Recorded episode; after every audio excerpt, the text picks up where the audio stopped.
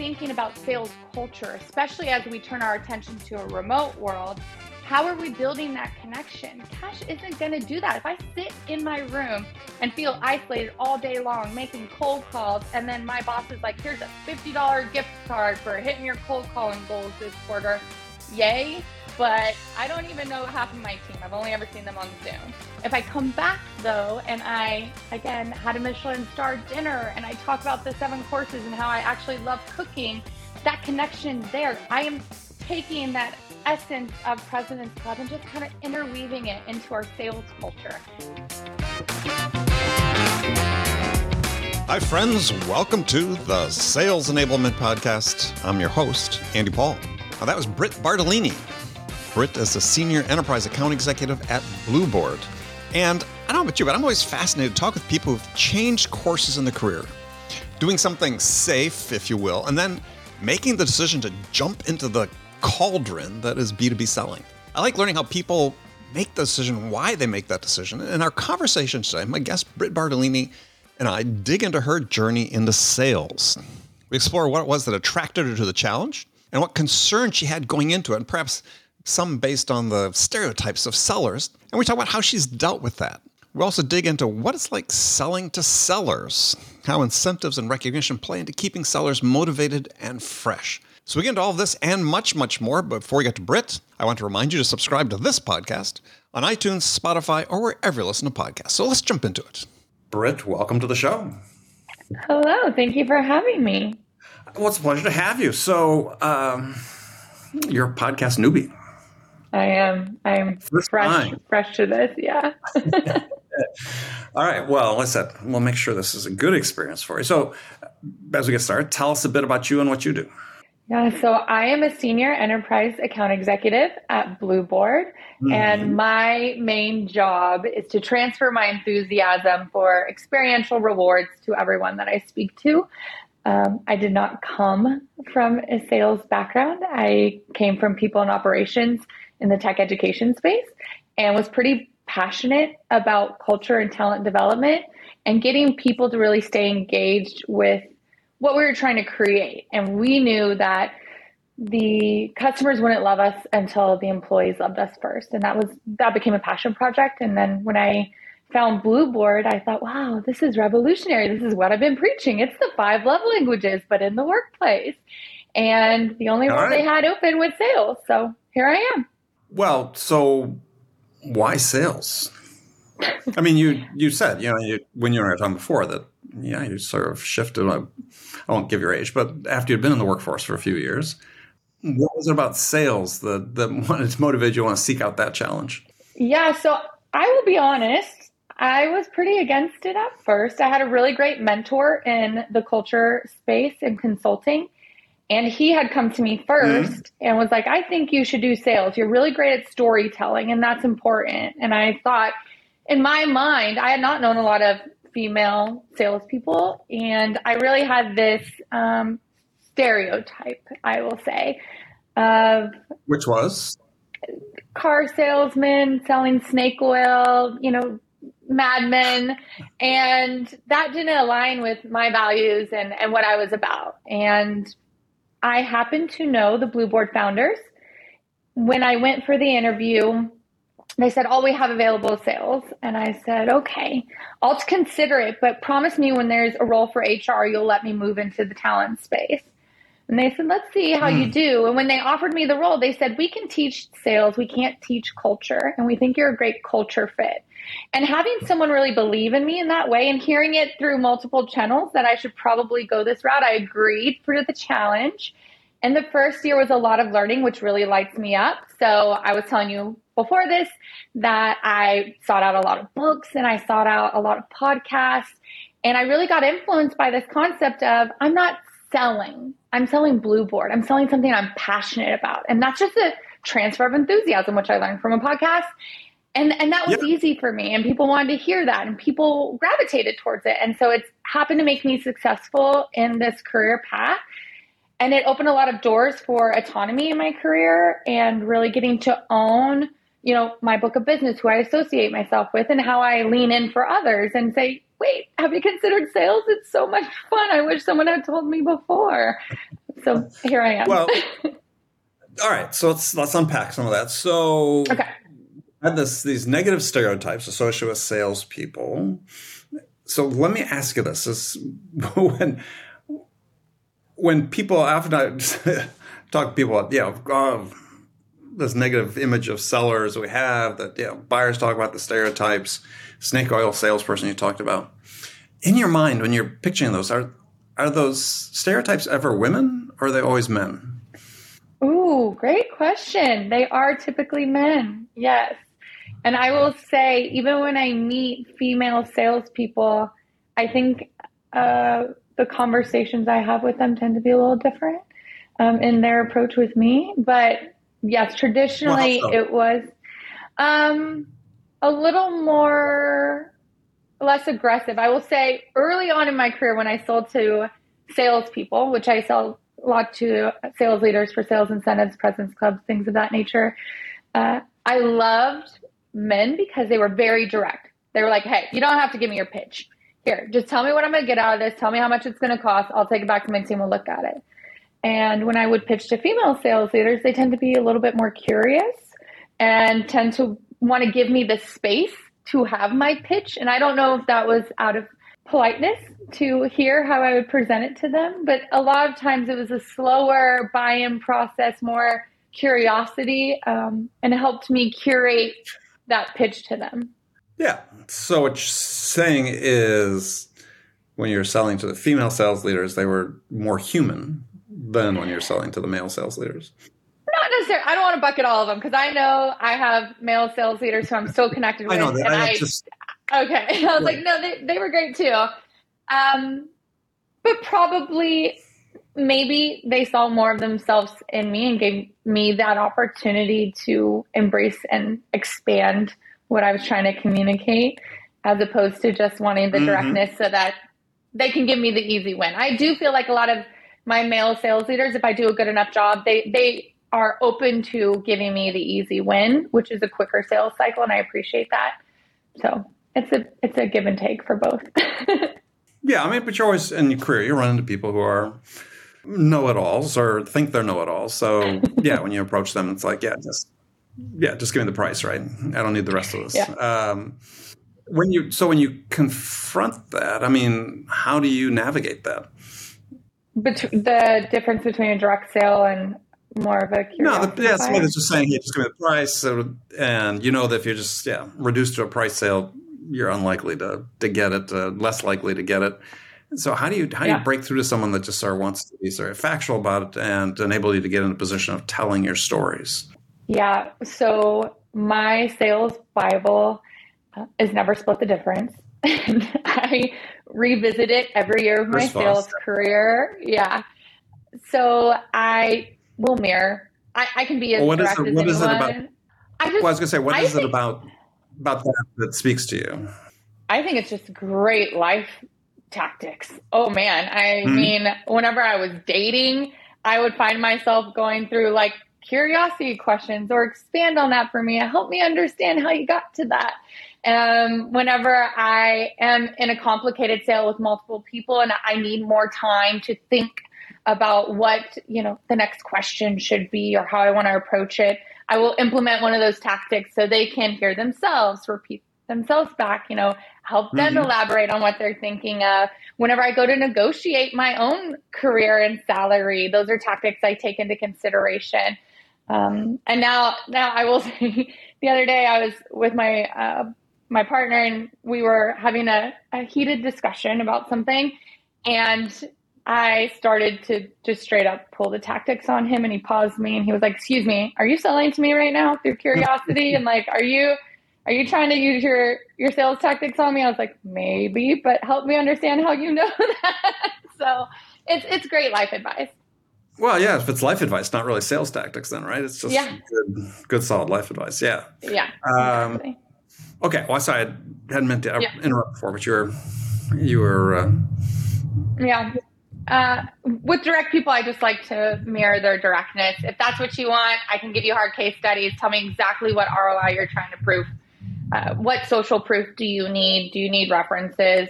If they will give me the opportunity to tell a story. I will try to interject. I think storytelling is so important, but it needs to be a relevant story for them. And I struggle with that a lot in the beginning of my career. I had three scripted stories I would revisit. And if that person on the other line didn't relate, it would go right over. So it is really important to hear them, even you know, getting to know them in the beginning, you know, oh, you live in two cities. That's so interesting. Tell me more. Now I mm-hmm. can think of opportunities where I've explored other cities or lived in multiple places or whatever mm-hmm. and try to relate to you.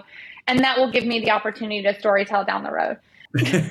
well, no, I, I, yeah, no, that's, that's good. I was curious. You're saying you came with your scripted stories and this is, is problematic for a lot of sellers is yeah. that coming up with their own stories that they can relate and just sort of curious how you yeah sort of in the moment or you know based on what you're hearing for your prospect how you're developing your stories as opposed to relying on the scripted stories that have been provided for you i practiced in uber rides so i you get a variety of drivers when you ask for a ride share and right. it used to be in San Francisco that you could even do Uber pool or Lyft pool where other right. strangers are in the car with you. Right. Inevitably, the question will come up what do you do? Right. And mm-hmm. I realized that elevator pitches are just scripted stories, but you got to get the point across quickly and you got to get them curious and all of that. So I would practice mini stories that would relate to the person I was talking to. So ask two to three questions without saying a word, without making a comment about yourself, and then try to find a way to intertwine that with what you're about to tell them. And it got me mm-hmm. really good at quick. You can, you don't have a long time in the car, um, but you get this opportunity to meet a unique individual, practice what your pitch would be, have it reflect something that they care about, and get them to ask you more questions. And that mm-hmm. that was something that I really honed in on. And so now I really try whenever I'm in a discovery phase, ask a lot of unique questions, do a lot of prep work. And then as I'm going through my deck, which is the exact same deck most of the time, it is I'm going to interweave their story on slide three. I'm going to ask them a more curious question on slide five. And I want them to know a little bit more about me by slide 10. So they feel like we're relating as humans. And mm-hmm. we, we sell experiences as rewards. And so I've been able to, since I'm more tenured at the organization, experience our product multiple times throughout my career, which is one of the reasons I stay here. Uh, I get to have a cool experience. So I just, I just, yeah, yeah, right, yeah. I get, I, exactly. They get to re well, so, me regularly.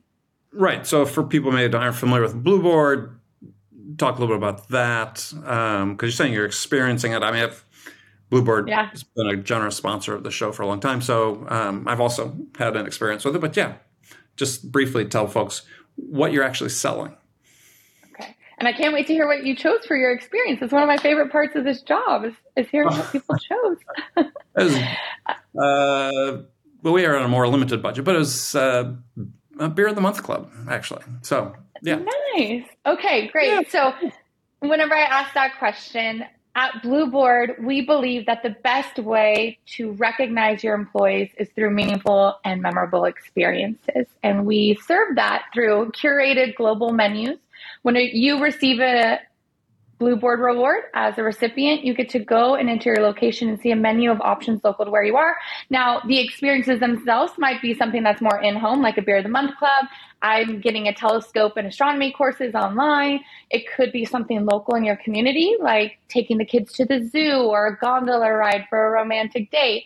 And then at the higher mm-hmm. levels, we do offer a lot of customized trips and travel. And every single reward comes with a concierge who plans the whole thing for you because we're all too busy we all have cash in our bank accounts we could be doing these experiences with, but we're not doing it. And so our concierge really makes sure you go on that experience, have a great time, and then come back and have those stories to share. And that's kind of what I was talking to in in my last point is for me now in my sales cycle, I have these really meaningful moments I get to share with my clients. I get to tell them, for example, I just used my anniversary reward to take my best friends to Europe to see Garth Brooks not anyone else at Blueboard would care to see Garth Brooks. That's not a one size fits all reward, but I do. And I came back glowing. I got to recharge for two weeks. My friends now know about Blueboard and love Blueboard. And I got to come back and not only share that experience with with the people I love and care about and want to give time back to, but share it with my coworkers. So we have a new AE who just started, and I was kind of doing training with her, and I told her about my friends and Garth Brooks, and we connected over that. And that social connection is really important, both in and out of the workplace. And when I tell you know, other colleagues or people I'm selling to on these calls about Garth Brooks, some will light up and we'll go in a little five minute conversation about it. Or some are like, oh, country music. And I'm like, oh, I know, right. But Dublin, what about that? so um, it gives me a lot of flexibility in my storytelling. I'm really, I'm really blessed that my product is as human as I am. Yeah, which is is important these days because there's so much of selling that's so programmatic and mechanized and and yeah yeah not not very connection oriented. Um, yeah. So you're selling into HR or are you selling to sales leaders? Both. So we sell your our rewards can be applied to a variety of types of products. Typically our two buyers fall under the HR world or the sales world. So they can buy us for things like anniversary rewards, spot recognition, onboarding gifts, end of the year holiday gifts are really big right now for us. Or for the sales leaders, our most popular uh, product and my favorite one to sell because I love selling to salespeople and helping them think about strategy are sales incentives, SPIFs, SKO awards, president's clubs, or high performer awards. And an right. experience can be exciting for anyone, no matter what stage of your career you're in or, or what you're earning that reward for. Well, so yeah, obviously one of the big areas of concern, you know, post pandemic and well, even somewhat now that companies are in layoff mode, at least in you know, some economic headwinds coming, is you know key performer retention yep. is so we're yeah companies have sort of choice how they're spending money. I mean, what really gets people to stay is it hey first and foremost commission. I don't care about anything else. You know, again talking about sales performers, or is it recognition? Yeah, I think it has multi layers to it. I come from a space and a background where I really believe in doing deep research in the market and what I'm passionate about. And mm-hmm. I was mentioning earlier to you that one of my favorite books is The Five Love Languages, right? What what lights up a partner and how do you get them to love you more? And personally in my own personal mm. life, I haven't given physical gifts in over 12 years for the holidays. I only give experiences. So again, whenever I found Blueboard, I was like, this is my life. Um, and well, what were now, you doing, what were you doing before before Blueboard? What was an experience oh, you would typically would give somebody? Sure. So I cooking classes, uh, making jam okay. with my grandmother, taking my father to race around a racetrack, taking my mother to Vegas to see Reba. Again, big country fan here. Uh, not to plug that. um, I really, really, and actually, that trip I took with my mother and my sister, I planned every single day around the five love languages without telling my mother that. And incorporated them all in there, and then did a research project for Blueboard, and came back and presented how experiences are the only thing that touch all the love languages when done right. So it's something again. Well, I'm pretty passionate yeah, about. Yeah, take, take you, what, what you did that that touched the five love languages.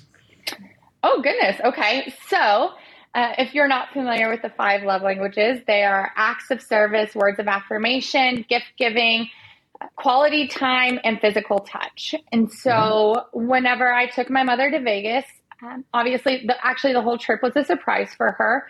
So, quality time was a, a vacation with my sister right. and I. We grew up really poor, so we've never gotten to go on family vacations really. Um, the other acts of service, I never let her carry her bags, never made her lift her suitcase, never let her even dress herself. We would pick out outfits, and it was always fun for her, for her daughters, like pick out her outfits and do her makeup. Uh, quality time and words of affirmation were kind of intermingled, as well as physical touch. So if we were walking down the strip, I would like hold her hand. And at 30 years old, like your 30 year old daughter doesn't hold your hand anymore, right? Whenever we were at the dinner table, every single night, I would record her and ask her about her childhood, what lit her up, what makes her feel special. And being seen and heard is really yes. important. And and that's yeah. something I, I translate into my sales process as well is people want to know that they're human to you. They want to be seen, they want to be heard, they want to be validated in what they bring to the table as an individual. And so that made her light up. And uh, of course, physical gifts. So I actually surprised her with a makeover uh, the night before the concert. We took her to see Brooks and Dunn and Reba. Gave her right. a makeover, bought her some gifts, surprised her And at the end of the full experience, I recorded her and I said, What was this the whole trip like for you? And she named all the five love languages without even knowing it. She was like, You surprised me with gifts and made me feel like I was truly special. I felt so seen and heard when you would ask me about my childhood. Like, no one had really ever asked me to reflect on my life like that. Whenever we would walk down the strip, you would hold my hand. You weren't afraid to hug me and just give me affection.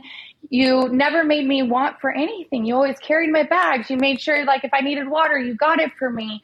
And I just felt so loved. My love bucket's overflowing. And in the video, like, I'm crying, my mom is crying. And I take it back to the company and give a presentation. All my coworkers are crying. And I said, see, like she didn't even know that that's what I was doing. And, and it, it translated so well. And so, yeah, I think that's what we're trying to do here is just make people feel loved and they get to define how they'd like that love to show up for them.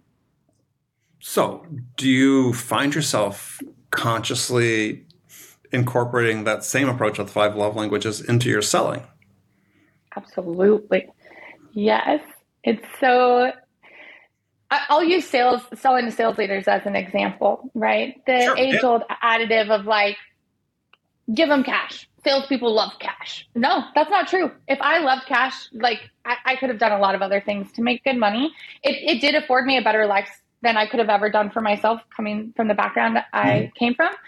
But it doesn't light me up. My family is everything to me. My friends are everything to me. And if I can give them a better life, that, that lights me up. And so, when I hear our sales leaders say, well, we do cash spiffs, cool. When was the last time you guys all sat down at a table and asked every single person to tell you a story of what they did with that cash? What would people tell you? What would that story be like? Mm-hmm. What if you gave them the opportunity to take their kids to Disneyland? What if you gave each of them the opportunity to tell you what kind of experience they would like to have and you had a conversation at the beginning of the quarter and then at the end of the quarter once they had that experience? What would that interconnectedness be like for your team? You can say they will take that cash and do something nice for themselves, but the chances are they won't because as humans, we're going to fill that Maslow hierarchy of needs. I'm going to go take care of my kid's school. I'm going to make sure I pay off that bill. I'm going to put it into my savings account because that's responsible. But with Blueboard, you're actually telling them you have no other choice. I'm going to take away that justifiability factor. Go do something nice for yourself because you pushed harder, you went above and beyond, and then come back and tell us that story. Because that story, as we know in sales, has a ripple effect. It makes people care, it makes people feel connected, it motivates others. It's the one thing that feels just as good to give as it does to receive. I don't feel bad if Bob hits his quarterly goals and decided to surprise his wife and propose to her, you know, a ski lodge. That's great. Good job, Bob. Thanks for hitting your goals. But Bob came back and bragged about his five grand that he just earned. I'd be like, Bob, you're kind of a jerk. Don't sit next to me, right? so it just it's that difference in in the power of storytelling and making that happen on a really regular level inside a company. Well, but I think it's also for me is is it speaks to a larger issue, and you you brought up is you know, hey, if you get a sales leader and say, yeah, tell me tell me what your all of your sellers do with that spiff you paid them, is it's just it's unthinking right? When we do those types of things. Oh, it's because what we've always done. Let's let's let's yeah. do a mm-hmm. spiff. Yeah, I remember sitting at this sales event with all these sales leaders, and uh, there was there were a, a number of tables, and I was rotating from table to table and sort of listening to conversations, and and they were talking about giving out spiffs, and and I would at each table ask the same question, and no one had an answer. So I said, "So, have you ever calculated an ROI on that spiff?" Yes. right. I mean, do you get more sales out of it? Do you get greater loyalty? Do people stick around longer? What's your ROI on that spiff? And it's like, well, we just, this is what we do. It's the end of the quarter. It's like, okay. and there's just no thought applied to say maybe there's something else we could do that right. has impact in all the dimensions or most of the dimensions that we want that's not just handing somebody cash. I mean, it's like people are afraid to think a little differently about these things. And so it's, yeah, whether it's, yeah, curated experiences, that's great, or it's just, yeah, something, something Different. more mundane. I share an experience. Uh, yeah. Yeah. And I think we can build on that a little further and just dig a little deeper into that. In that old school sales, again, pre me, uh, was put cash in, you get cash out, right? You, you just feed them more. But yeah. our transactional brains now make that cash part of my compensation. It's expected. I'm going to hit go. I'm, you're going to pay me more. I'm now your top performer. Congratulations. Thank you. Right now, when we're in the post pandemic world, and this is true across the board, salespeople have always been human. By the way, we weren't just these machines before the pandemic, and all of a sudden we're demanding more. We've always been human. We've that's why presidents clubs are so big for organizations. If if it was true that you could put more cash in and get more cash out, there would be no major enterprise organization with the president's club. They just give them a 20k check. 20k is nothing if they're bringing in 20 mil a year. Here you go. But President's Club is this unique opportunity to build connection, to form community, to elevate yourself amongst your peers right? And so when we're thinking about sales culture, especially as we turn our attention to a remote world, how are we building that connection? Cash isn't going to do that. If I sit in my room and feel isolated all day long making cold calls, and then my boss is like, here's a $50 gift card for hitting your cold calling goals this quarter, yay. But mm-hmm. I don't even know half of my team. I've only ever seen them on Zoom. If I come back though, and I again had a Michelin star dinner and I talk about the seven courses and how I actually love cooking, that connection's there. I am taking that essence of President's Club and just kind of interweaving it into our sales culture. And that's what winning sales teams do is they have this great connection, they have camaraderie, they have this leader who is invested in the individuals of the group and really feed into that, at least for the research I've done and, and the different activities mm-hmm. I've been a part of. And I think that's really important to not lose sight of. And I will add, as we're looking at, you mentioned the economy and kind of everyone's feeling uneasy. When we look at cutting teams, right? Um, talent acquisition teams and sales teams, they're going to cut, make cuts around there, right? So now we need every performer to perform. If we're really looking at budgets and what we're doing, but just saying we're going to pay you guys a little more, but we're strapped for cash. Hope you guys care isn't going to do it. But if you say the whole team's get behind this goal and, and we want to celebrate you as individuals because we know this is a tough and scary time for you too, that communicates a different kind of investment in them as an individual and the kind of effort they need to put in to carry the whole team. And you're spreading out resources and, and you're asking them to roll up their sleeves. And so the communication of how you're going to support them through that and then after they actually achieve those goals needs to be something that is more human nature, human centric than I'm just going to throw more cash at you. Well, yeah, and this really speaks to the larger issue, which is, and you start off the conversation talking about culture, is this starts at the top. People to yeah. at people at the top have to see the value, but they have to be committed to it as well. I mean, it's it's yeah, I could see some sales leaders saying, "Oh yeah, yeah, this looks kind of cool. This might take some pressure off of me to do something, you know, something different. Just yeah, let's do this." But yeah if they're doing it that way and they're not really buying into it, then it's not going to be successful either. I mean, people have to feel, I said, this change at a top that, and you use the word team, because I think this has also become more problematic during the pandemic is, yeah, sales, sales organizations feel more like collections of individuals than actual teams. Yeah. And yeah, if you're just individuals, then what's your incentive to stay, right? I'm going to do my year, yeah, I'm gonna go somewhere else, right? Um, mm-hmm. Yeah, team very important. Yeah, I was listening to uh, a human scientist who studies um, this and applies it to sales cultures, and she was saying how it's really important to look at your spiff structure and think about what are you truly trying to incentivize and actually team driven spiffs do really really well because you are now saying we are only as good as our lowest performer. And right, so this top a performer, a payout that's collective if, if everybody makes it. Correct. Yeah. yeah. And now it incentivizes your top performer to help you from the top down, right? If you're right. managing eight salespeople, your top performer is now like, yo, I need you to come up so we can all get there together. And they're going to lean in for the coaching and they're going to lean in for the thought, the thought leadership and knowledge sharing. And that's really important too, is to create a culture of, of sharing. And I will add this there was a point in my career where actually in sales, went to my HR leader, I, we had a, a sales leader that I just, I couldn't really get collaboration from. And the feedback I got at the end of that was, hey, maybe sales isn't for you. Sales tends to be a lone wolf kind of culture. And you seem to be want to be really collaborative based on your past experience in people operations. Right. And so maybe, maybe, maybe we can explore other careers. And I felt crushed because I was so passionate. I was a top performer. I couldn't understand like how was that the feedback I got? But I'm a growth mindset, so I was like, I'm going to take this feedback, and I would like to to think on it and then come back. And I actually went to another teammate who was like, What are you? Absolutely not. None of us here would have gone where we are if we didn't share decks, if we didn't share our thoughts. Like, I think they're thinking of this in a pipeline mentality.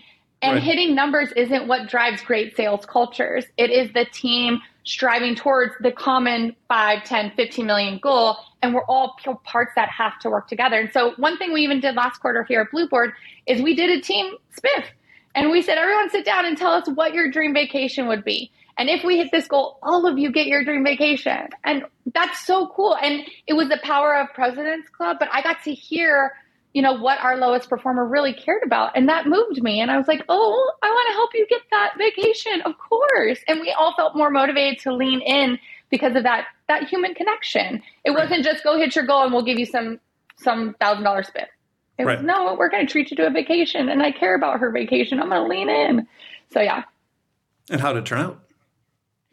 We didn't hit goal. the, whole, the whole team, I mean, the whole world right now is, is feeling a little pressure. And we had a pretty right. aggressive goal that was predetermined at the beginning of the year before the world looked like the way it did. Yeah. Um, but I will say we have a really cool tool uh, in our platform, and this isn't a plug for Blueboard, but it, it kind of ties into this where you can go in and you can see the spiff you're trying to earn. You can see the experience and really keep your eye on the prize. And we could go back and revisit the deck of everyone else's. And so it was something that our sales leader returned to is like, hey, make sure you help Brittany drive her dream RV across all the national parks. Like this really matters to her. Right. And it wasn't it wasn't just go hit goal. Don't forget we're three weeks out. It was like, hey, don't let Brittany down. Don't let right. Danny down. Right. And and that sentiment made the loss actually a lot more emotional for us. We were way more invested into what that loss meant for everyone except for just yourself, which I do feel like if you don't hit goal for a quarter in most sales orgs that are transactional in nature, it's well, I just don't get my bonus or whatever this quarter. Right. Yeah, no, I, I think such a great point is is that's that's less common. That's I said before. That's sales leaders to hire and think they're building, I said, a collection of lone wolves or individuals as opposed to people in a team. We've got mutual accountability, whether you have a team specific yeah. or not. Is the fact you feel like you're working for each other as well as yourself yeah. is a huge differentiator in my experience. A number of companies I've worked with too many over the years or that I've consulted with is yeah, those who are consistently successful have that culture where everybody feels like they're in it together. Um, and it doesn't say that yeah, minimize the importance of individual goals, but no. if you can create that culture that that yeah, we're part of a team, we're going to succeed together, we'll fail together, uh, we're going to work for each other. Yeah, those top performers mentor you know their peers or the lower performers. Everybody's pulling yeah, your odds of success go up quite a bit. Right, right. That altruism is really invested in by everyone. Yeah. All right. Well, yeah.